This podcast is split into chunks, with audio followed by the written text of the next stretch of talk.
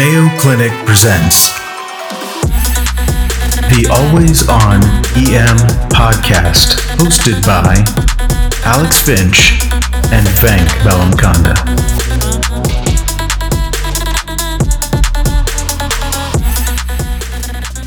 Welcome to the Always On EM podcast. I'm really excited to be co hosting with Dr. Alex Finch. This is Venk Bellamkonda, and we have a really excellent guest today, Sarah Schettle, who's one of the physician assistants in the cardiac surgery department here at Mayo Clinic. Welcome, Sarah. Thank you, Venk. Can you tell us a little bit about yourself? Sure. As Venk said, my name is Sarah Schettle, and I have been working here in the LVAD space. Now, this is um, my 11th year here.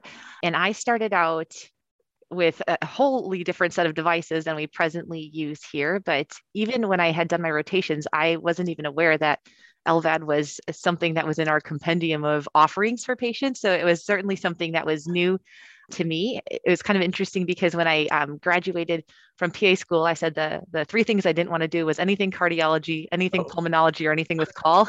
and I'm in cardiology with with call here, and I tell people it's everything I never knew I wanted to do in, in a lot of respects. And the patients are honestly just a remarkable group of people. They're resilient. Honestly, they have these mechanical pumps that support their hearts. And I think, you know, they they are just a remarkable, a remarkable population. I've been very lucky to care for them for this long. Alex, you had a chance to meet Sarah in a different context. Tell us about that. I did. We were so lucky to have Sarah join us in one of our educational activities beyond ACLS. And as a group, we were trying to decide who was going to be the content expert on LVADs in the ED. And we said, we've got to have Sarah come teach us because you know more than anyone. We were so lucky to have you there. Thank you for joining us there and today. Oh, thank you so much. I think honestly as much as we can make that understandable i think that's that's a very positive thing.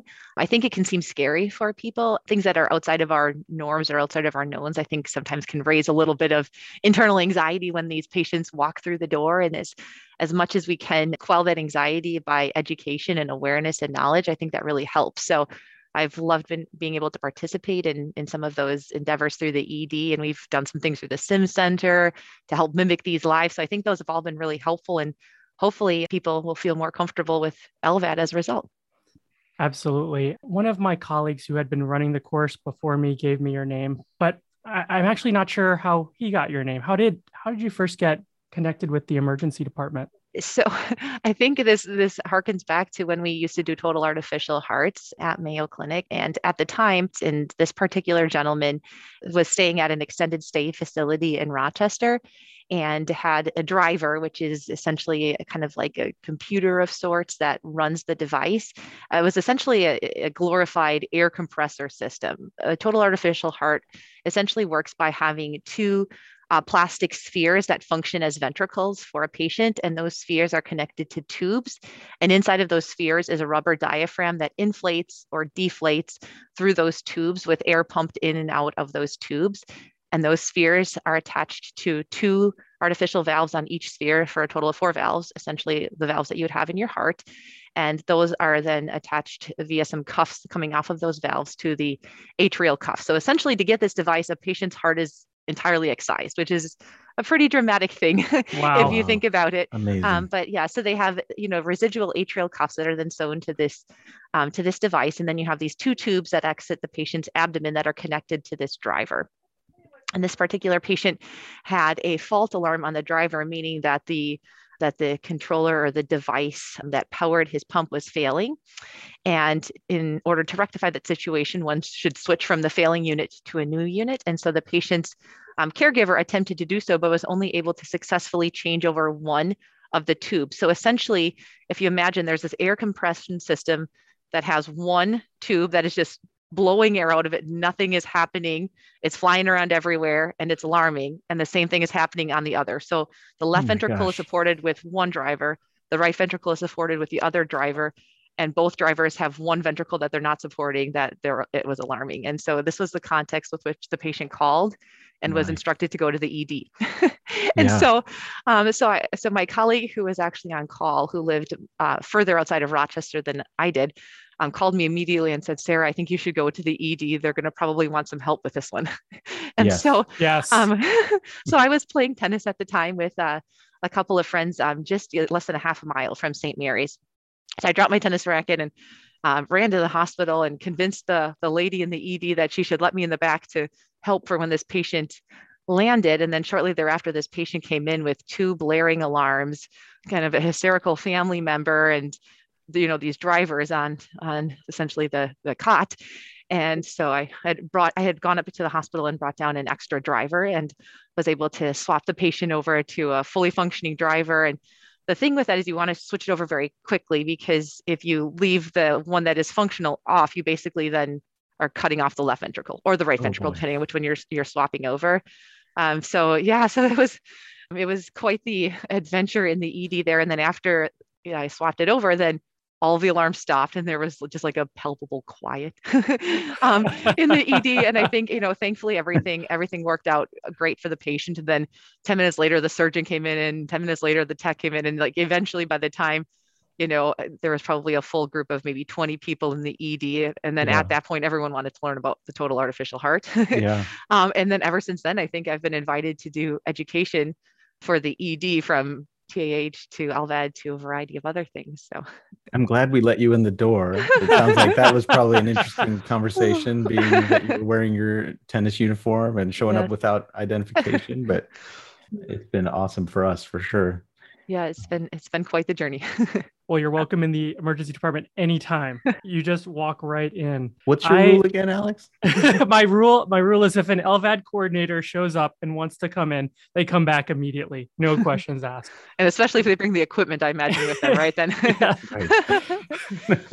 Well you know we've each had interesting experiences. I have to be honest the first time i remember really thinking about lvad catastrophes i was watching mm-hmm. television and I'm not a big Grey's Anatomy fan, but I happened to be watching when they had this series where one of the residents on the show falls in love with a patient, and the patient's battling virtually, I guess, with another person to receive a heart transplant. And to try and move them up on the list, the resident cuts the wires. I could not imagine. The storyline was captivating, obviously. Do you watch mm-hmm. Grey's Anatomy? And how did you have you heard about this situation? Well, um, I am not admittedly a, a, a, watcher of Grey's Anatomy, but I am aware of this episode because it is uh, frequently one of the ways by which patients have heard of LVADs.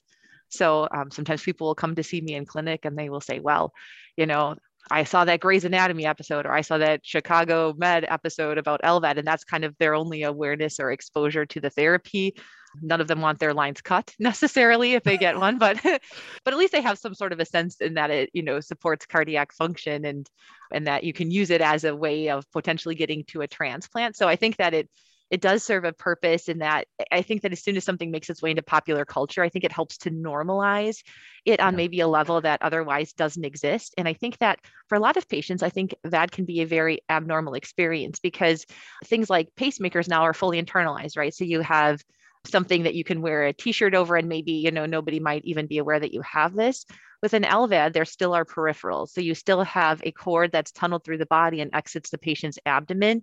And then that cord that's external is connected to a controller, which is connected to two external batteries. So the patient is carrying anywhere from four or five pounds of, of peripheral equipment. And for some of them, that can that can be a bit disconcerting because I think they they went from what was maybe a previously, you know, normal exterior to now having to figure out how do they maneuver or carry around batteries and a controller and then how do you do that with clothing? And and especially for some of my female patients i think you know there are some body image challenges that that come along with that in some of our younger patients. Or imagine a patient who wants to get married. Where do you put a drive line and a controller and batteries in a wedding dress? You know i mean these are all sorts of interesting challenges that that VAD patients face. Another one is just even how do you shower with a device, right? I mean, you wouldn't blow dry your hair, or maybe you don't blow dry your hair, but yeah. those days like, are long gone. if I if I blow dry my hair, you know, I'm not going to do that in the shower where there's where there's water. Um, and so for these patients, they have to have a special waterproof bag that they put their equipment in. They have to cover the site with a piece of saran wrap or press and seal, no joke, um, or wow. some sort of like a plastic, um, essentially water impervious layer. So that way they can shower successfully. But there's all these different adaptations or, or things that they have to to do in a new way to adapt to a new normal with LVAD. So I think maybe seeing something on popular culture, at least is one step closer to normalize that. And I'm hopeful uh, some of the um, companies out there presently are working on fully implantable systems. So we may not even have um, these peripherals, hopefully, if we have a rediscussion of this in five or 10 years here. So we'll see. It is, it is honestly a very exciting field to be a part of because it's so dynamic. And the devices that I work with now are not the devices that I worked with when I started. The devices have gotten smaller, more durable, lower adverse event profile. So it's been really exciting to see the field evolve and the care evolve over time. Sarah, in speaking with you, so many things shine through your passion for this patient mm-hmm. population mm-hmm. and these devices, and an incredible knowledge base that I just don't have. And so I'm so grateful for the opportunity to talk with you today. Mm-hmm. You were mentioning all these nuances, things down to showering. And what I'm hearing is there's a lot of ways for this to go wrong that somebody would show up in the emergency department uh, mm-hmm. uh, that I, I have to sort through to, to really bring it back to the basics and make sure we're all speaking the same language. We've been using the term LVAD. What exactly uh, is an LVAD device and who who is a patient that's going to get this device? Sure. So LVAD stands for left ventricular assist device. Um, I usually point out to people that it's an assist device, not a replacement device. So it is aiding your heart. So if you have an ICD, you still keep your ICD. You know, it's not it's not going to, you know, do anything other than remove blood and deliver it um, or essentially attempt to restore a, a, normalized cardiac output for a patient. So the advantages of that are then to help with end organ perfusion, you know, exercise capacity, all of those sorts of things. So in order for a patient to qualify for this, they have to be pretty sick. New York Heart Association is, is one way by which you can determine the severity of heart failure. And they have stages one through four. So to qualify, patients have to be stage four, which is the most advanced stage of heart failure. Uh, patients also have to meet certain criteria, usually by echo, for ejection fraction. So their ejection fraction has to be less than 25%, which is really quite reduced. Other criteria that patients may need to meet in order to qualify for something like this could be a really reduced cardiac index, for instance, less than 2.2, or to be dependent on inotropes or a balloon pump. So all of those are, are pieces that would uh, potentially qualify a patient for an LVAD. People sometimes wonder if age matters like could you be too old to get an LVAD or too young to get an LVAD and um, we really have patients that span the continuum of ages. We've had some children that have received LVADs all the way to patients in their 80s so it really is a therapy that can help people you know regardless of age and it can be used in, in a variety of ways. So the two most common reasons for which an LVAD would be implanted would either be something called DT or destination therapy or something called BTT or bridge to transplant. So destination therapy is for patients that will have this device for the duration of their life. So suppose somebody is a 76 year old, you know, individual who wants to spend more time with their grandkids and, and get back to some sort of you know normalcy of, of life and, and functionality they're unlikely to be a candidate for transplant given their age. So maybe they would be supported with a device as destination therapy. Maybe on the other hand you have perhaps a patient who had postpartum cardiomyopathy is a younger female without maybe other significant comorbid conditions who might benefit from the device as a temporizing measure until a heart becomes available. So she could get an LVAD as bridge to transplant potentially. And so there's an organizing body called UNOS that determines organ allocation. So patients that have an LVAD are, are typically status four in UNOS. And then if they have a complication with LVAD, that could increase their status to potentially get them done even sooner um, if the need were to arise for that. So those are kind of the ways in which we use them and the criteria by which patients may may qualify. That's incredibly helpful. And so a patient is coming in, they have a mm-hmm. device. The goal of that device is essentially to increase their cardiac output because the problem is they have the worst heart failure, uh, the most mm-hmm. severe.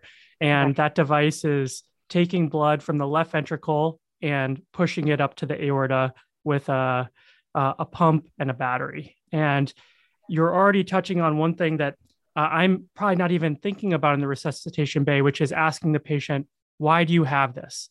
Or mm-hmm. is this device here to make you more comfortable? Or are you high on a list for a transplant and we're we're just trying to we're trying to get you to that transplant, which mm-hmm. are seems to be very, very different pathways for me as an emergency physician. Right. Right. Well, certainly. And I think you touch on a, a, a, good point there with regard to transplant and if they show up in the ED. And I suppose we could spend maybe a bit of time just talking about what are maybe some of the common reasons by which someone could come um, to the ED, but one thing um, could be bleeding, for instance. So patients that are supported with an LVAD have a device that is spinning at thousands of revolutions per minute. On top of that, many of them will have acquired von Willebrand disease because of the way the pump will chew up um, those factors. And furthermore, we support these patients with warfarin, typically targeting an INR goal of two to three, and aspirin.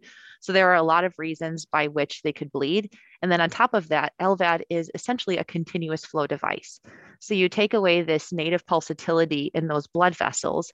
And by removing that pulsatility, you then allow for more easy formation of arteriovenous malformations or AVMs, which are more friable vessels that can break and cause some of these bleeds that are that can be common in LVAD patients.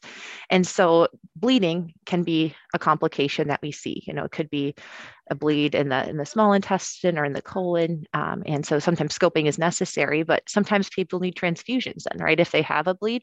And if we're thinking about maybe a destination therapy patient or a bridge to transplant patient, sometimes it's helpful to know that sort of information because if you're sort of on the fence as to whether you should or shouldn't transfuse, it may be worth ensuring, you know, that you know that the reason for which the patient got the device. Because if you over transfuse them and you increase their sensitization against a future donor organ, that could limit their availability for maybe a heart transplant in the future if maybe we could have given them some albumin or you know so those are all things that that we think about you know like how can we best utilize the resources that we have and really i think one of the the things that we're very lucky at at mayo is that we can do this sort of individualized medicine for patients and say what can we do for this patient that would help them that would be different than how we would help somebody else. So, I mean, that's just an example in bleeding.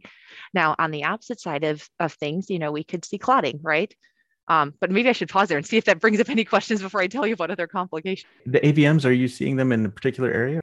I think that unfortunately, the most common location for AVMs tends to be in the small bowel. And so usually these patients will end up coming into the hospital and then they'll get prepped and they'll need an EGD and a colonoscopy.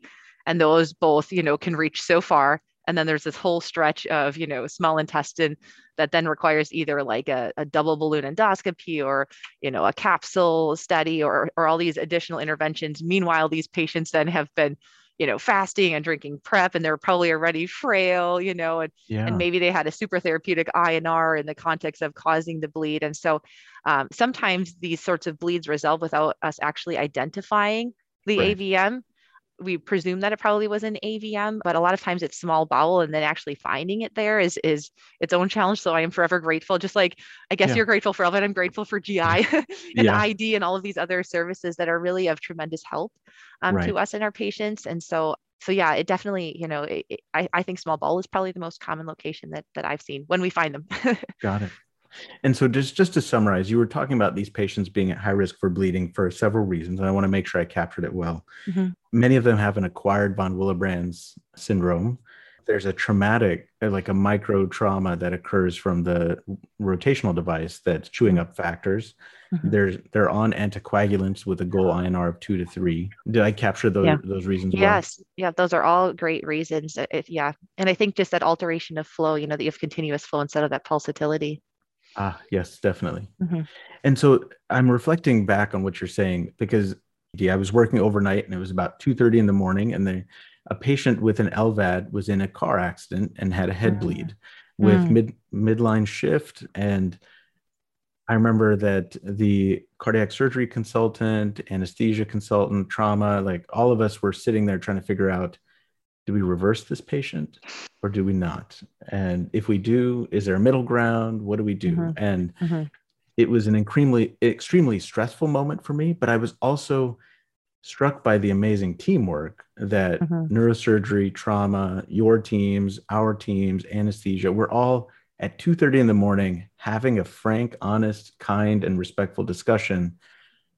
It was mm-hmm. amazing and very impactful for me. And you get to be a part of that all the time. Mm-hmm. What are your reflections hearing that? What are your experiences? Yeah. Well, I mean, I think that you just highlight one of the really things that makes Mayo wonderful is, is just that that teamwork, that multidisciplinary approach to care. Honestly, I work with just the most amazing cardiologists and surgeons here, and I think that we all know what we know because there have been people in our lives that has taught us these things or have guided us to resources or have helped shape our education. And I think that I didn't come into this role knowing anything about LVAD, but I had a lot of really talented people that taught me a lot of information, guided me towards resources, helped me get connected with different industry partners for training sessions. And so, so I feel very grateful. I mean, it's one of those things where you feel like you get to stand on the shoulders of giants. I mean, we have so many experts in all of these different areas at Mayo. I mean, you, we have world experts at literally everything here. And we're so fortunate to have that all under one roof and that you can call them and bring somebody in and or multiple team members in for a patient. And I think that some of these discussions, you know, like like you alluded to, are challenging. You know, if, if there was a clear, straightforward, this is 100% the, the answer, there wouldn't be a need for those tough discussions, right? And so weighing individual circumstances to determine what is right for that patient or what should you do, I think having the the ability to collaborate with team members is really, really helpful in those contexts.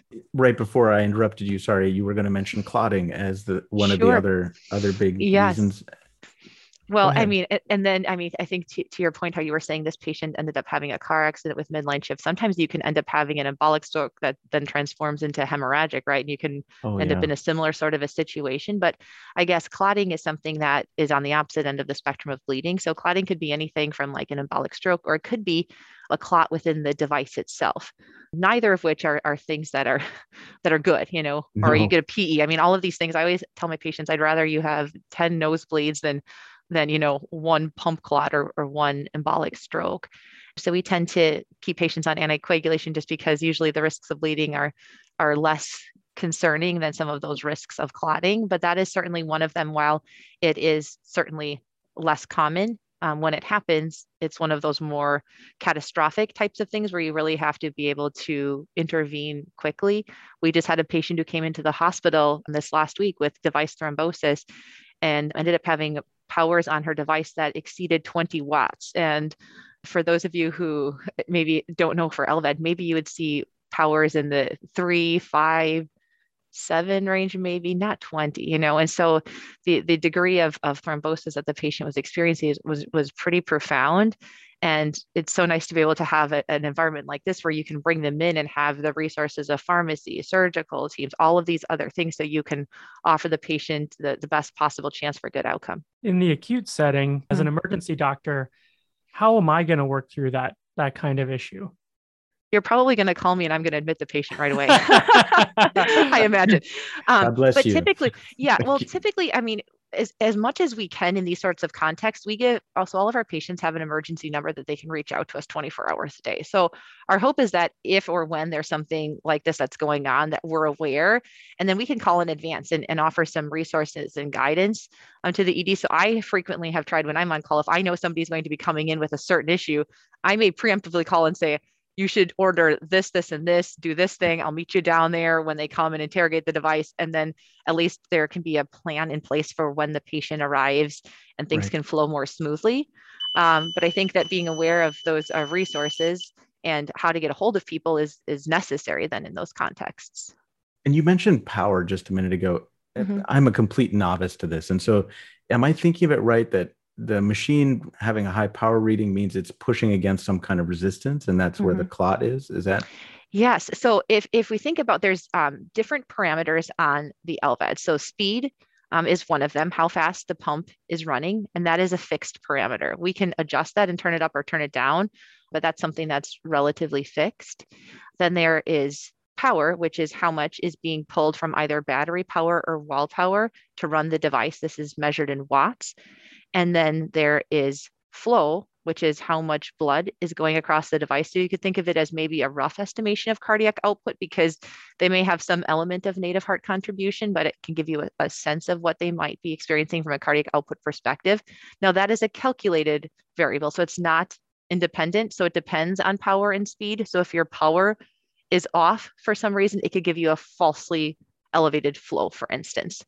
Um, so, for instance, in the patient whose powers were 20, her flow was probably greater than 12 liters per minute. But realistically, physiologically, that wouldn't be possible.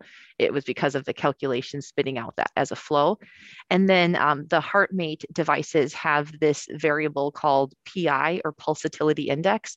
So we think about our, our heart as an organ that pulses or squeezes. If the pulsatility index is higher, it means that the, the native heart is working harder contributing more. Um, and if it's lower, you can think about the native heart as maybe contributing a little less in that context. And so those are the different parameters by which the device gives you information. So to your question about power, it truly is a measure of how much battery power or wall power is needed to deliver that flow. So other things like the amount of volume the patient has or the blood pressure that they are pumping that volume against or a clot, any of those things can alter power. So if we think from a hemodynamic perspective, if you're transfusing a patient or they lost a bunch of blood, that's going to alter that volume. If they're hypertensive versus hypotensive, that is going to alter these readings. So all of these things are in a dynamic interplay in real time that you get to see play out. So I think it's it's interesting. It kind of gives you a, a, glimpse into what their internal dynamics may be. You're talking about some incredible parameters. The way my encounters with an LVAD patient will often start is a new patient pops up on my board and it's a complaint that doesn't seem like it's a big problem, something like weakness. And all of a sudden, somebody comes to get me and says, We need you in this room. It's an LVAD patient. And already my anxiety is starting to go up. This is something I'm not very comfortable with. Mm-hmm. And I walk into the room, and the things that I consider are going to be a given for me are challenging. Mm-hmm. And to walk through some of those issues, somebody looks at me and says, I don't feel a good pulse, and the blood pressure monitor isn't reading. And already I'm in the weeds because, you know, I just want to start a liter of fluid and and I and already I'm kind of struggling. Mm-hmm. Mm-hmm. When when I'm walking into that room and somebody's struggling to get a pulse, should I expect that my LVAD patient is going to have a pulse? Um, so that's that's a great question. And if you think about the the pulse pressure, the difference between your systolic and diastolic for VAD patients is often quite narrow. And in the context of continuous flow, and if the majority of the flow is going through the device with minimal native contribution, then the continuous flow will prevent you from feeling a palpable pulse.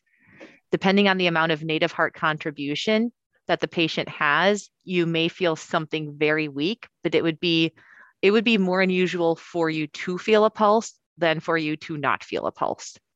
So that is something I think that is worth noting because I think you see this patient who's sitting there talking to you who's pulseless that that can make people feel a bit you know a bit nervous just from the get-go and then they have this cord coming out of their belly and maybe alarms or things and i think that can be that can be challenging too for sure it so maybe like just some things just for points of reassurance like what are things that you can think about when you come in to kind of ground yourself before you you, you jump to that liter fluid because you want to also make sure they don't have right heart failure you know or else yes. you're going to worsen something if you just tank them up with a bunch of fluid is to think about which device they have. So I mentioned some of the parameters, those four different parameters for the HeartMate devices. So currently in the country, you could see patients that potentially have a HeartMate 2 or a HeartMate 3 device. So HeartMate 2 is an axial flow pump. It has an impeller that's balanced between two synthetic ruby bearings. And it was a device that was initially approved as bridge to transplant in 2008 and as destination therapy later in 2010. So it has been around for many, many years. And so there's a lot of patients that will have this device. However, this device is not currently being electively implanted into patients. So you're going to see people that have had this device, but likely not that they got this device last year, for instance. The next device that came on the market that is still something you might see across the country would be the HeartWare device. So this was made by Medtronic.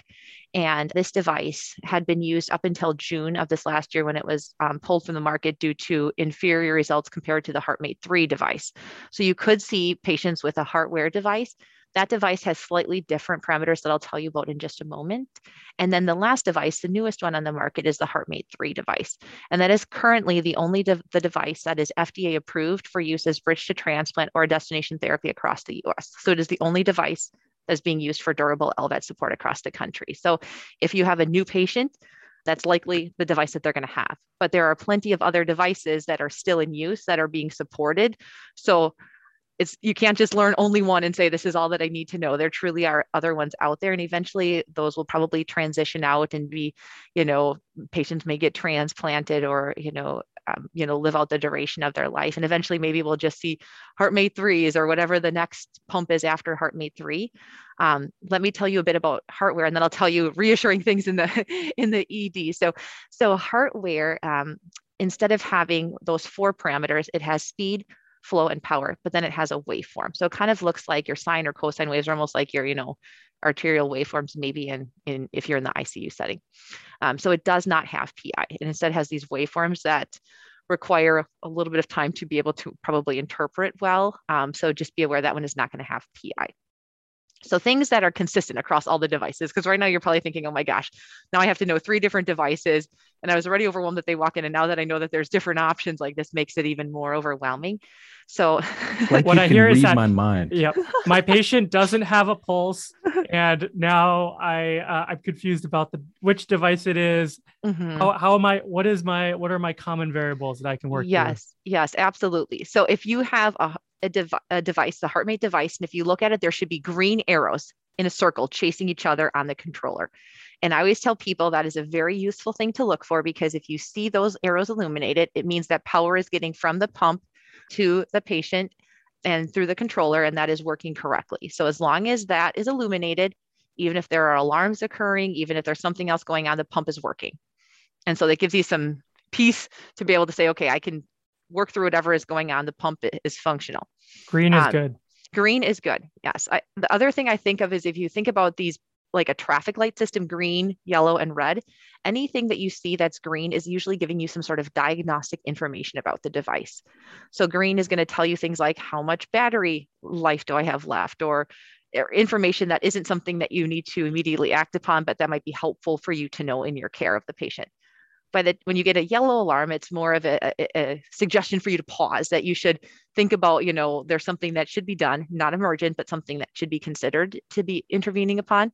And then the last one is a red alarm. So red is where you want to stop and do something sooner rather than later in that context the other red thing is Sarah Schettle's about to run through the red door. means call my pager, right? Okay. so the, the, good the good thing also is that these controllers have a screen on them. Thankfully, this is a new thing. Like when I first started in this role, you had to know a series of beeps and lights to know what the alarm was and what to do. There was nothing that would tell you in the ED what any alarm or beeping meant.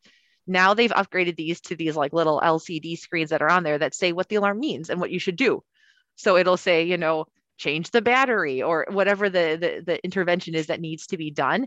So it gives you a lot more information than than used to exist in the past. Um, and then and then finally there's only two buttons on the heartware device or three buttons on the heartmate devices. And i always tell people providers patients no matter what button you push or combination of buttons you cannot turn up the speed turn down the speed turn off the pump or do anything harmful to the patient. And there's only two or three buttons. So eventually you're going to push the right button you may get some additional yes. information that you didn't know, or you may test the lights and the alarms, or you may find that you silence the alarm instead of understanding what the alarm meant. But there are only a few options, and the patients are unlikely to know what it is that you're attempting to do for them anyway. So as long as you just pretend like you intended to test the alarms, then just move on to the next button and it would be fine. yes. I love it. Start pushing buttons. Take it until you make it. yes, because those buttons will also tell you the parameters. Wonderful. And if you call me and tell me parameters plus alarms, I'm going to be able to be even more helpful for you. All right.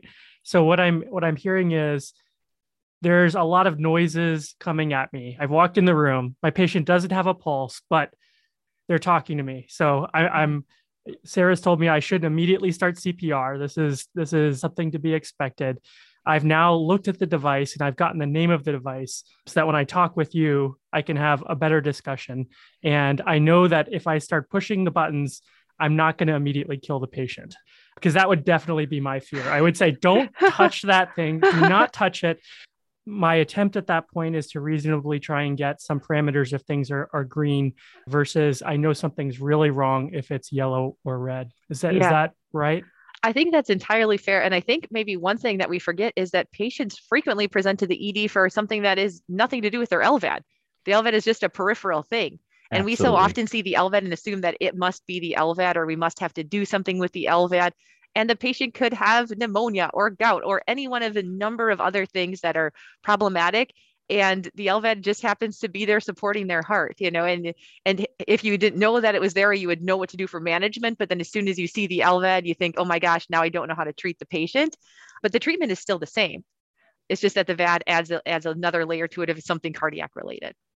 What about blood pressure? This comes up frequently mm-hmm. for for me. The patient doesn't have a pulse, and now we can't get a blood pressure. They seem to be talking to me. How how do mm-hmm. we how do we work through that issue? Sure. Blood pressure, you're right, is one of those things that also strikes fear in the heart of people. And frequently it's related to that narrow pulse pressure and the lack of pulsatility. And so if your patient has a wide enough pulse pressure, you may be able to successfully get a cuff pressure, but it is very likely that you will not. And so, you know, you, you put that automatic cuff on, you attempt to get it, and it's errored twice, and you think, now what do I do? So in this case, you're going to want to get a Doppler, and that will amplify the sounds that you can hear. So you're going to want to pick whatever is your favorite spot, either the wrist or the elbow, and you're going to use that Doppler and and, and find essentially something's going to sound like a whooshing sound. So you'll hear like whoosh, whoosh, whoosh Whenever you find that sound, you mark that spot either with like a Sharpie or your eyeball so you know where that is. And you hold the Doppler over there and then you're going to inflate your cuff.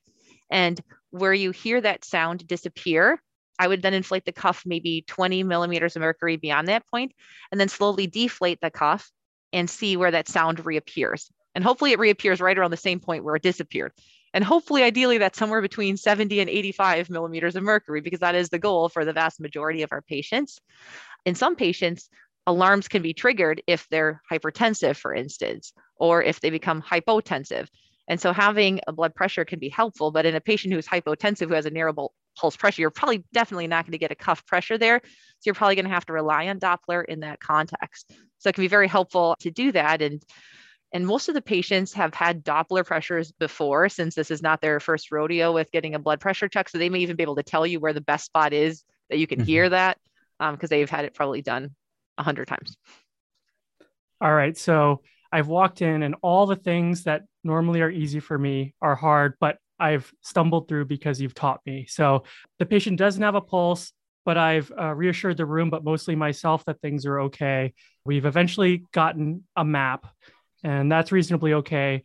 But the device is making a lot of noise. And you've already touched on a couple of things. So there's maybe the power is really high, what what kinds of things are going to alarm that I'm going to have mm-hmm. to act on right away. You talked about those red alarms. I'm yeah. thinking about things like the patient comes in and the battery's dying. Do I mm-hmm. plug them into the wall? What are the things that I've got to act on right away? Sure. Yes. So you're absolutely right in that the red alarms are the ones that are the immediately actionable items. So the thing to know for the battery alarms is that they don't, it doesn't just start with a red alarm. The patient will start with an alarm that will be an intermittent beeping to tell them they have 15 minutes left. And they would have to continuously silence that for 15 minutes every time it you know occurs to move on to the next level of alarm which would be you now have five minutes left on on your device. So once it moves to five minutes then it's going to switch to a red alarm to say hey you didn't listen to me when i told you you had 15 minutes. Now if you have a heartmate device there's an internal battery inside of the controller. So even if the patient ignores that five minute alarm and they lose all external power, there's an internal battery inside of the HeartMate devices that will power the patient for another 15 minutes. And now you will get a device saying you have no power. You are functioning on your internal battery on the controller. You must change now. So, but if you first hear that red alarm, you still have time to call me probably because you've got five minutes or 15 minutes you know i mean likely if it's a red alarm you probably weren't letting it go in the ed for 15 minutes and then you thought well now is finally the time i should call so that's something you should intervene upon but i mean you have a little bit of time because there's multiple iterations of that alarm so so that's one and the solution is simple just put in new batteries the patient should have batteries with them. We have batteries in the hospital, so we can give you batteries or they can just exchange them. But you know, we had a patient, for instance, at home who was watching a football game and he didn't want to get up and get his batteries because I guess it went into overtime. And so, but then it was like one of those where it goes into like three different overtimes, right? So he kept silencing the alarm and then eventually he lost power altogether. And then his wife heard the alarm and came running in and he was eh, so she plopped in new batteries but i thought oh my gosh you know we don't we don't want it to go that far you wow. should definitely change them sooner other serious alarms you could have would be if there was some sort of damage to the drive line for instance so if it's if you cut through the drive line that would be an alarm that would say that the driveline is disconnected. Or if you damage the wires in the driveline, it would say that the driveline, you know, isn't supporting the patient. Now, the hard thing is, is you can change out all the controllers that you want, but that's not going to fix the issue, which is that the driveline that plugs into the controller is the problem. So in those sorts of situations, you have to think really quickly on your feet to come up with a solution or likely admit the patient to the hospital, you know, for an exchange or a, a splicing of the line. I think you guys heard a story about that. There's a legend uh, that was published about a patient who accidentally severed their drive line and a very a very creative emergency physician who worked hard to uh, try and splice some wires and get it going. I hope I, I never find myself in that situation, or if I do, that you're running through the doors and you're going to get this patient hooked back up for me. Yeah, we and we do that splicing just typically in the inpatient setting um, for patients that do have. Da- so if their entire line isn't severed, but it's maybe one or two wires, we will actually splice them over to an entirely new drive line and do that sort of procedure. So they get a new extension essentially to their drive line. So it, it is done. We just typically prefer not to do it in the ED setting if possible. But if you cut through all the cords, then you know, or all the wires, then you're in an entirely different sort of situation. You had also talked just like you do as well.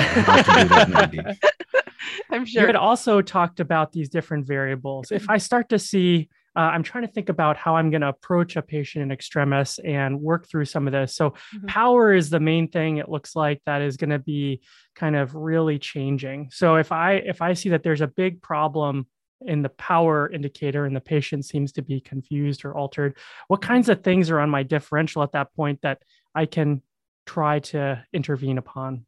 Sure.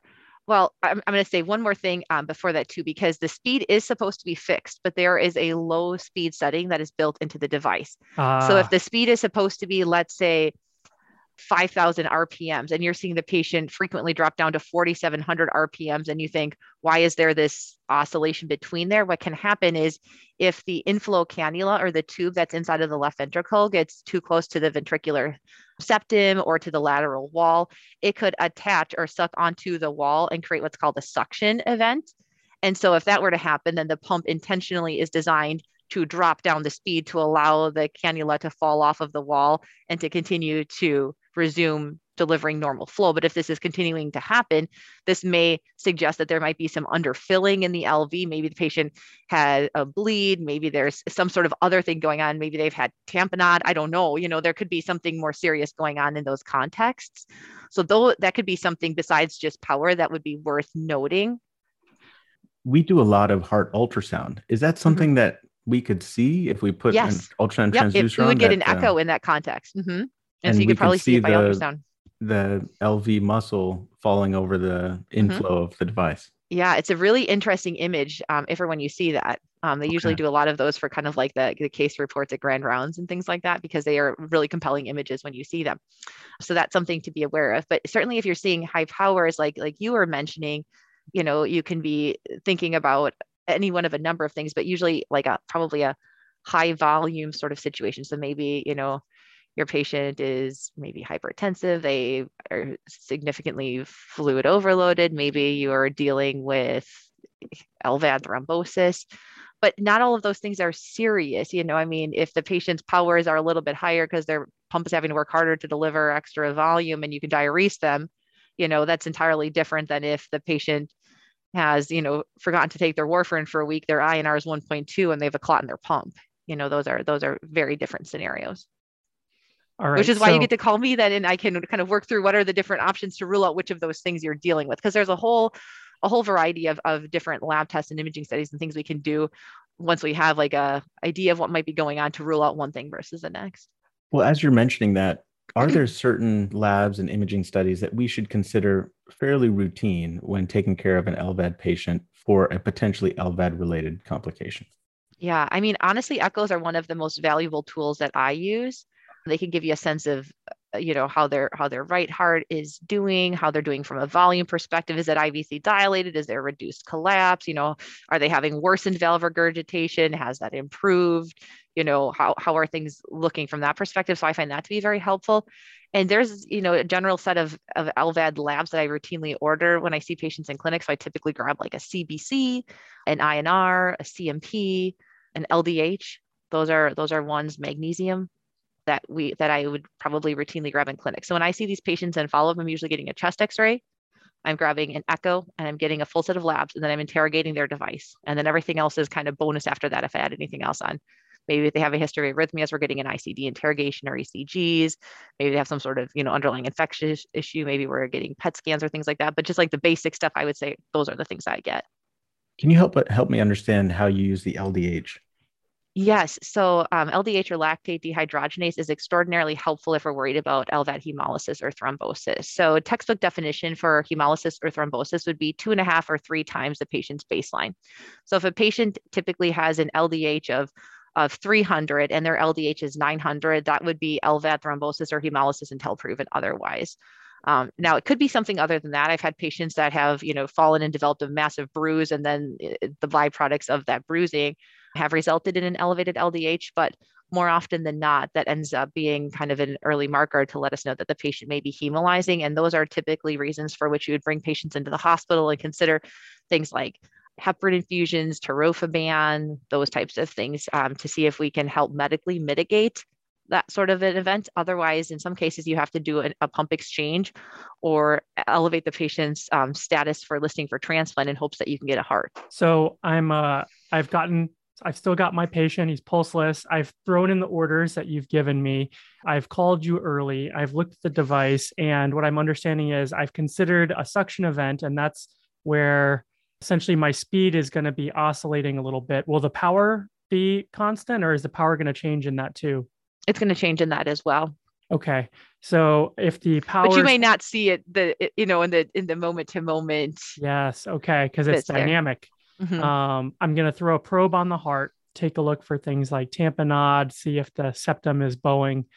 If the speed is changing, I'm considering suction. If the power's high, I'm considering benign causes like hypertension or or volume overload mm-hmm. or something really bad like uh, in device clot versus with my LDH hemolysis. This is incredibly helpful. Thank you so mm-hmm. much for and, and, we're only we're only like two minutes into the case. I, I, I, yeah, the other thing I think that's always worth having on the differential is just you know maybe grabbing an ICD interrogation just in case, because if they're presenting to the ED, it could be that they went into some sort of an arrhythmia, and you have to remember with an LVAD, patients aren't maybe going to present in the same way that they would um, if they didn't have an LVAD. So you or I would not be walking around, you know, chatting in VT, but an LVAD patient might because remember their their device is offloading their heart. So whether their heart is in vt or sinus rhythm it's still going to deliver flow.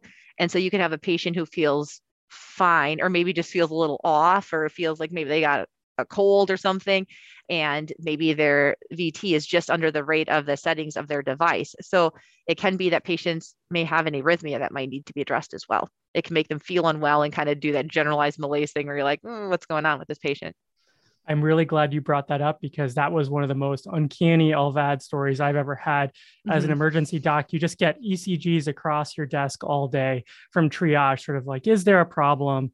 And I remember getting one and they were saying uh, the chief complaint was weakness. And I saw VF and I thought, yeah, I think there is a problem here. I think that they don't have a pulse. Tell me a little mm-hmm. bit more about this mm-hmm. story.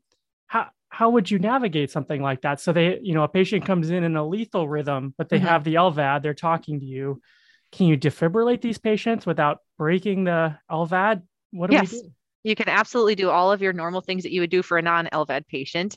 Um, if you have the time, you may want to give them something so that way they're not so upset with you when you defibrillate them. But but certainly you can do that, and, and our patients, you know, do get that um, if they were to present in something like like a VF for sure. Okay, so consider sedation for patient satisfaction, but uh, but otherwise, but yes, they can get the shock. All right. Yep. Okay. yeah. The other thing I, that people often wonder about is is the CPR bit. You know, because we've had patients out in the community where they're like, patient doesn't have a pulse, patient doesn't have blood pressure. I should jump to CPR, but the patient seems to be breathing. That can be a confusing thing. I tell people that really CPR should only be considered if there's something that is not functioning from a cardiac perspective. So if the LVAD is working and it's there's no issue with it, that's going to support the patient's heart. So you don't need to do chest compressions to help the LVAD pump better. The LVAD is still going to is still going to pump the heart just fine. However, if the patient is like the scenario that you mentioned where the drive line was severed, well then your chest compressions may be the only cardiac output that they're getting. So in those situations, you're going to want to do that. Now, if there's an easily correctable thing like the patient I described whose batteries ran out, you don't want to jump to chest compressions. You want to change the batteries. So as much as we can kind of think through the logicality of some of this stuff to say, okay, what would be the the easiest thing that I could do that would fix that? Obviously, you're going to want to do that. But if it's something that isn't easily correctable, then chest compressions could be perfectly appropriate in this patient population. People are worried that if they do chest compressions, they're going to dislodge the inflow cannula. That's always the big concern. But I haven't really seen any reports of that occurring in the literature. And there's so much suturing with a ring that attaches that inflow cannula that I think you'd be you'd have you'd be hard pressed to be able to dislodge that cannula. That makes sense. And a follow-up question: Let's say I pronounced my patient dead. Mm-hmm. What do I do with this LVAD? Then you're going to want to disconnect the LVAD and turn it off. Otherwise, it's going to keep on trying to deliver blood right? It's it's not yeah. a it's not a smart pump in that it knows that the patient is no longer with you. It sees blood and it sees an opportunity to deliver it elsewhere. Eventually i would imagine that there would probably some element of stasis and then that would probably end up with coagulation and probably the device would end up thrombosing at some point. But you don't want especially if you have family members there you know you yeah. want to be able to disconnect the the cord that would probably be another reason to give me a call so I can talk you through how to disconnect it with minimal alarms. Right. Um, but I guess from a very simple perspective, if you look where the cord is connected to the controller, you would just remove that cord. It's going to cause the device to alarm, but you could take the alarming device to a different room and then call and say, Hey, I took it off the patient. What do I do to turn it off now? Another resuscitation question I had is mm-hmm. what if the patient needs a left chest tube? Am I going to cause harm to this device? Well, I, I hope not. um, you should be, they patients do have chest tubes all the time, but anytime you do any sort of, um, I guess, incisions or, or surgical procedures of any sort, you want to be careful of where the drive lines are placed so you don't end up interfering with the device. But um, a lot of things can be done reasonably safely for sure. Okay. Would you recommend that we're higher up in the uh, left chest wall or? Um, you probably just want to grab or look at the last chest x-ray so you can see where the device is placed because that'll help guide you with where it might be the most appropriate position for a chest tube. Along the lines of what we were talking about, uh, something I actually haven't had to do is pronounce a patient with an LVAD, but assuming they come in, they're unresponsive, but the LVAD is functioning, are there a specific set of criteria that I use to then say cardiovascularly they're no longer alive? Because the device can provide their entire cardiac output. Mm-hmm. Is that right? And so if the device is on, but they're unresponsive, as long as the device is on, they have uh, circulation. Is am I understanding that right?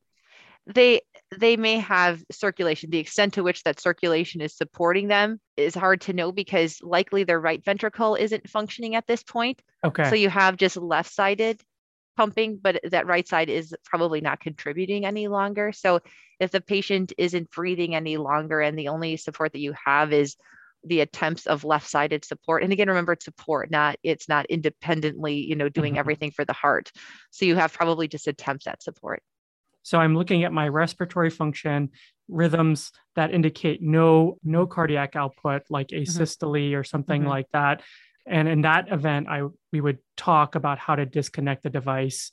Okay. Yeah. And in some of those cases too it's helpful to make sure that we know with the family because it may be that the patient was dnr dni a lot of these things occur less commonly in the ed but more so in the context of like a hospice type of environment hmm. um, where the device is electively withdrawn from care with family members present. So I have not really actually had any instances during my career where the ED has called me because a patient arrived without actually, you know, being alive. But I suppose it's possible. Anything is possible in the ED, right? Anything is possible. Because we're talking about it, it'll happen this week. Yes. Unfortunately. Oh my gosh, I hope not. I read a, a little bit about a topic, driveline infection. What mm-hmm. what am I going to look for for something like that? Do I get the antibiotic started? Does it need to be cultured? You know, mm-hmm. what do I need to do in the ED if that's on my differential? Sure. So um, patients, like I mentioned, have this cord that exits their abdomen. So sometimes they may inadvertently drop the controller or the battery bag that's attached to this cord, which could cause a tug at the site or they may not have done a good job of dressing changes or any one of a number of reasons by which they could develop an infection. Theoretically, the patients should have a bandage over the area where the cord comes out of their belly. But if they're not wearing a bandage, that's another great reason why they might have an infection is they're not uh, probably doing the dressings that they're supposed to. Additionally, patients are supposed to utilize a Foley anchor to hold that cord in place. No one wants their Foley catheter accidentally yanked out of them. We don't accidentally want the drive line yanked. And so we put the Foley catheter actually on their abdomen and connect the drive line to it. So if they drop their bag, it tugs at that Foley catheter site instead of the insertion site of the LVAD, but it only works if patients wear the Foley anchor. So I think, you know, compliance is, is helpful in these contexts. But if a patient is presenting with a driveline infection, they likely may have green or brown or smelly drainage or like white looking drainage, something that is not your, your just kind of your sanguineous drainage that you might be used to. And so, in those contexts, then you're going to want to swab the site before you start antibiotics because if you start antibiotics and then remember you've got to grab the swab after however many hours, you may not know if you're actually treating something or not. So, you should always grab the swab first. And especially in these patients, sometimes they may not seem like they're septic.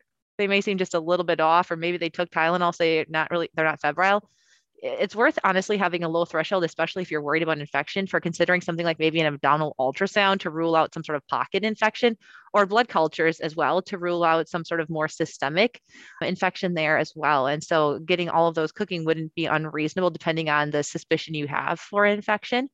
So those are helpful things. And then you could preemptively start antibiotics if you're if you're thinking about you know some sort of like skin flora, maybe like Keflex might be reasonable. But if a patient has a history of growing pseudomonas, or you, you know, you can look in the chart and see, gosh, every time they've had an infection, it's been X, that may allow you to more carefully titrate the therapy to what might be a likely cause for the patient. And we're also lucky we have really fantastic infectious diseases colleagues here too. So they may be able to give more guidance if you get some really unusual organism that you've not heard of. Another thing that crosses my mind is can patients with an LVAD have MRIs? So you don't want to do just like you wouldn't for a patient that has, let's say, um, an IC an ICD. You really don't want to be doing an MRI with with a magnet. So you can do a CT if you need that kind of an imaging study, but you wouldn't want to do an MRI. Okay. I know with some AICDs there are unique ways we can get them through an MRI oh, if we need okay. to evaluate spinal cord, etc. Are there any ways to get an LVAD patient an MRI safely? Not not that I know of. okay. um, I think the risks would be would be significant. I do know that there was a group in Germany that was working on some sort of a protocol to be able to do that successfully, but I'm not sure where they're at. Do you think there's anything we need to think about before placing a patient with an LVAD in a helicopter for transport? Yes. Always make sure that you bring their backup equipment with them. So you don't want to throw the patient in the helicopter and then their batteries alarm in the helicopter flight and say, okay, now you've got 15 minutes left because you didn't bring the backup batteries with the patient in the helicopter and you've got a yeah. two hour, you know, right. I don't know, bit to go. So um, if possible, bring their backup controller, bring their backup equipment so that way they, you know, have access to that if, if necessary. If it's possible, and I don't know what the weight restrictions are sometimes for helicopters, but the patient's spouse is likely trained on LVAD or their caregiver Mm-hmm. So in a lot of instances, they may be your best resource for LVAD information yeah. in route. So sometimes caregivers have accompanied patients just so that way they can help change the batteries or help address alarms if the you know the team isn't comfortable or familiar with that now sometimes that isn't possible but that could be a consideration as well so those would probably be, be things i would say for sure to try to think about that makes a lot of sense i would want if i if i could have people who know more about it with me mm-hmm. We mentioned earlier anticoagulants. Are there any other medications that we should expect our LVAD patients to be taking? Yes, a lot of um, these folks have some element of hypertension. So you're likely going to see something um, to address hypertension. And in some cases, they also have arrhythmias. You might see metoprolol on board for the patients or lisinopril or ACEs or ARBs or all of those sorts of things. Okay. Um, patients, remember, have an LVAD, but they don't have an RVAD. And so they still can have right heart failure related things like volume overload. So diuretics are pretty common. And then if they're on a diuretic, probably some sort of electrolyte supplementation. So potassium and magnesium supplementation would be pretty common to see because of the way that the VAD works and the way blood cells are chopped up. Sometimes they're on iron repletion, like Vitron C or just a standard iron tablet. Mm-hmm. Um, a lot of our patients will take a PPI for GI prophylaxis and to reduce risk of bleeding. And I guess, ulcer development, yeah. um, multivitamins. I don't know, like it, those are kind of big ones. And then if they have arrhythmias, then you might see amiodarone, mexiletine, those kinds of things. That makes sense. Are there any instances where a patient, if they present to a community ED, there shouldn't be a call to a specialty center about this patient? Sure. I guess if it was not an LVAD issue, you know, because Okay. again, patients frequently present with non-LVAD things, and people think, oh my gosh, they have an LVAD, so we are not capable of treating their XYZ thing. Finger injury. but they very well, yeah, they very well may be able to do that. But we've had patients that have transferred here for a variety of of really innocuous things, um, Yeah. just because they had an LVAD, but that really isn't necessary. But I, at the same point too, I don't want to force people to feel comfortable with something that they're not. Absolutely. So I always am happy to take patients if if there is, you know, a, a general, you know, discomfort with with providing that care for the patient. But there's a lot of things that they don't need to come here for. Perfect. Some And- places also honestly are very comfortable with VAD patients because they've had a lot of them in their community. So they'll even scope these patients, okay. you know, out in the community or do, you know, admit for a brief course of IV diuretics and that kind of a thing. So I mean, it entirely depends on who you get and kind of their comfort level with these sorts of things. And so it's it's highly variable. So the, what I'm hearing is it's it's case based. It's not dependent on transplant candidacy or anything like that. I know with the liver transplant center, there are some requirements Mayo has to ha- meet so that we have to call liver transplant on all these patients before they're Mhm. admitted and things. But it doesn't sound like that exists for these folks. Um, not generally. I do know that there are some contracts that Mayo has with certain insurers that I think that they that they tend to come here for those reasons. Okay. Um, so I wouldn't override if their insurance says they must come here over somewhere else. That's totally fine. Yeah. Um, but I don't think we have that many contracts to that effect. Okay, let me take a moment to summarize what we've heard so far. The LVAD stands for Left Ventricular Assist Device. This is important because this device is not a total replacement for the patient's own heart function, but rather an assist to just the left side. The right heart is independent and can fail on top of that, and each individual patient's left ventricular function from their intrinsic heart can vary. The LVAD is used for people who are in advanced heart failure. We're talking about New York Heart Failure Classification 4, essentially, or those who have ejection fraction under 25% or severely reduced cardiac index. Sometimes patients with balloon pumps or who are on continuous inotropic medications that could influence their candidacy for this device as well. The device is used primarily as a destination therapy, as in the final treatment for the patient's cardiac output problems, or it could be used as a bridge to transplant, as in this is just a temporizing measure until a transplant of a new heart becomes available for the patient. There are three current devices that we may see in emergency medicine around the country a HeartMate 2 device, which is more of a legacy device. People are not currently getting that implanted, but it was approved before for bridge to transplant and destination therapy around 2010. There's also a HeartMate 3, which is the current device that is recommended and currently being implanted around the country. And then there's a HeartWare device, which is a slightly different set of parameters and a different interface that is also no longer recommended.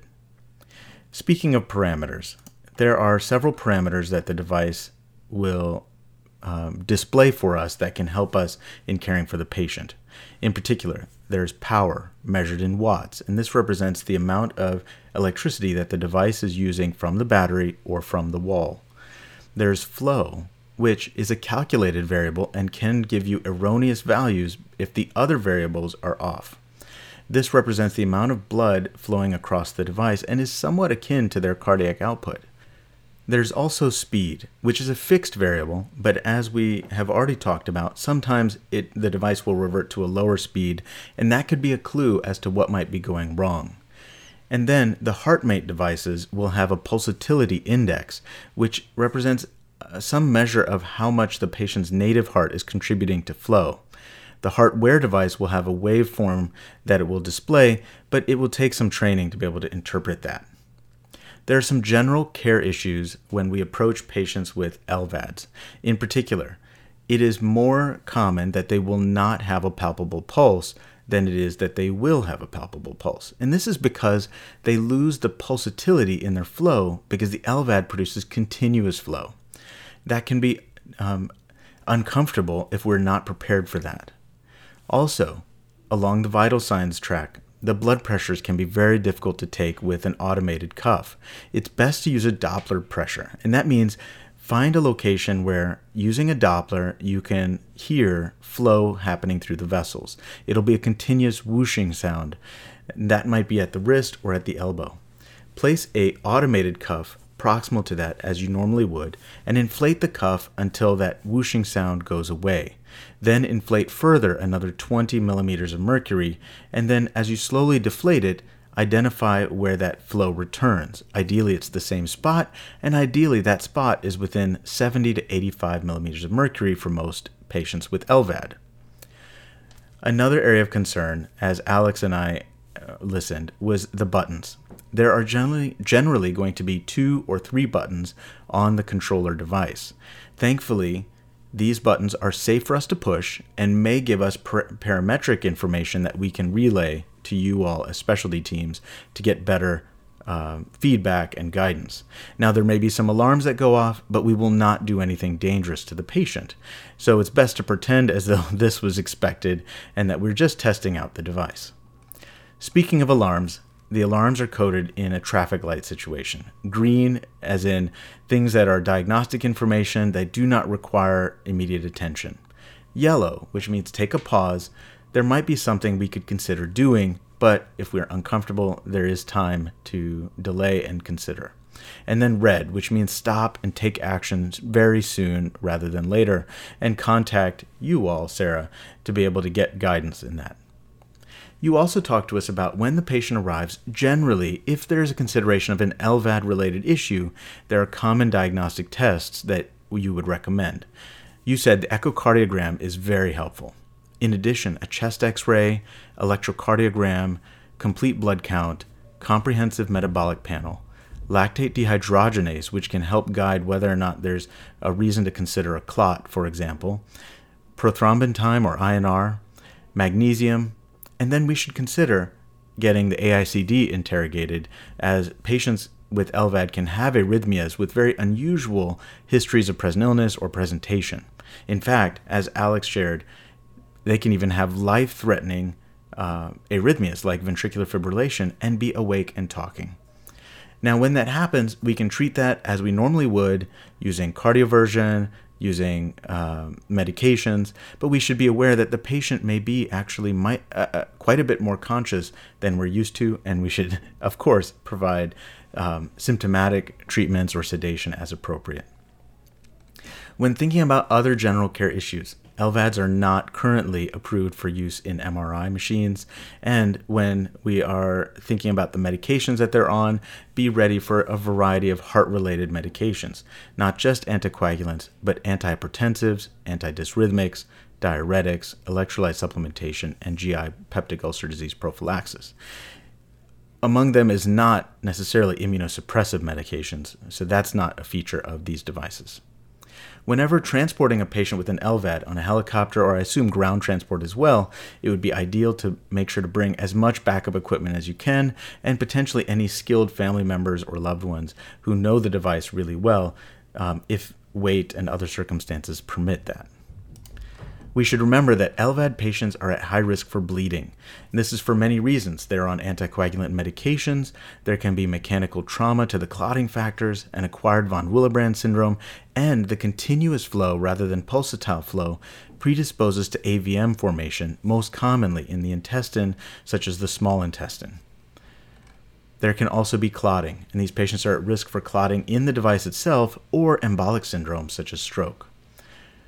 We should remember that when we see that the speed is dropping below that fixed mark frequently, this may be a sign of a suction event where the left ventricular muscle tissue, whether the septum or free wall, is occluding the inflow of the cannula and the speed is being dropped down to be able to release the tube. Echocardiography is really helpful in identifying that if we see that there's changes in the power, such as it's elevated, there's a lot of causes for this. And it would be very helpful to engage you, Sarah, and your team to be able to get advice on that differential. And that includes things like hypertension, hypervolemia, um, even thrombosis in the pump or uh, around the pump could do this. And this is again where the LDH can be helpful. Values that are two and a half to three times the patient's baseline are concerning for thrombosis or hemolysis. Uh, we talked about arrhythmia already. And then surrounding death, patients with an LVAD, um, they may have somewhat preserved left ventricular outflow even after the right heart is dead or they have stopped breathing or their neurologic function has ended. So we need to use those other markers to determine death. Um, and then removing the device would be very helpful if we disconnect the cord from the controller um, and then take the alarming device to another room and then contact your team, Sarah, to get guidance on how to shut that off is probably the best um, way to operationalize getting this disconnected when the patient has died. But as you mentioned, this is very uncommon to happen in an emergency department and usually happens in a, a hospice type setting. And lastly, we talked about driveline infections. If there's concern for infection, which might be because of um, typical skin related infection signs redness, warmth, drainage from around the insertion site of the driveline.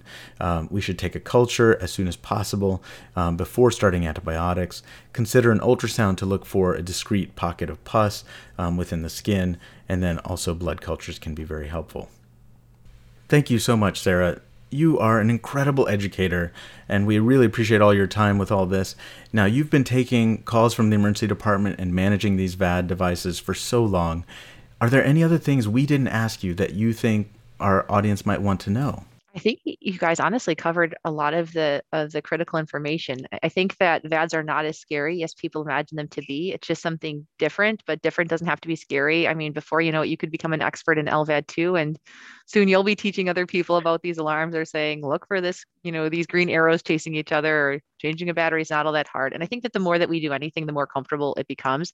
I imagine the first couple days that you were in the ED treating non-LVAD things was probably a bit petrifying, wondering like, what if somebody comes through with something I haven't seen? But then once you've seen that something you haven't seen 10 times, it probably is a little bit easier. And I think that is the same sort of thing. So the more that you do it, the easier it becomes. I don't think I'll be an expert anytime soon, but I'll follow your advice. I won't immediately start CPR on my awake patient with an LVAD when I walk in the door. Thank you. this has been a wonderful conversation on the Always On EM podcast. We've been fortunate enough to talk with Miss Sarah Schettle. Thank you so much for your time. Yes, Any thank you both. Final words for us? Um, no, I hope I hope you have only positive experiences with LVAD patients.